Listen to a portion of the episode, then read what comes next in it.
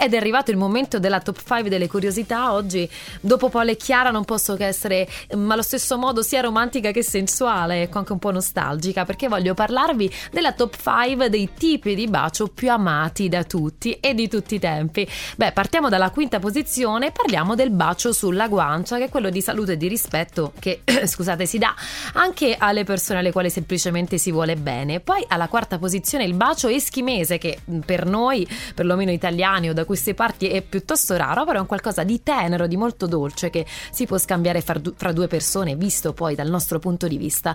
Alla terza posizione il bacio alla francese, che è quello classico, passionale ed intenso tra due persone che si amano, o tra le quali c'è anche poi una piccola vena passionale, questo lo possiamo dire? Certo lo diciamo. Alla seconda posizione il bacio a stampo, che è diretto ed efficace anche quando si vuole semplicemente salutare la persona amata. Sapete, stamattina mi sono emozionata, ho visto il mio vicino di casa che appunto dava un bacio a stampo alla sua amata e eh, è stato bello vederli salutare così. Ci vediamo dopo, ti amo e questo bacio che suggellava un po' tutto. Alla prima posizione però, udite udite, c'è un bacio diverso che è molto provocatorio e molti lo sognano anche, il bacio sul collo, che è quello che poi può portare molto spesso a rimandi sensuali.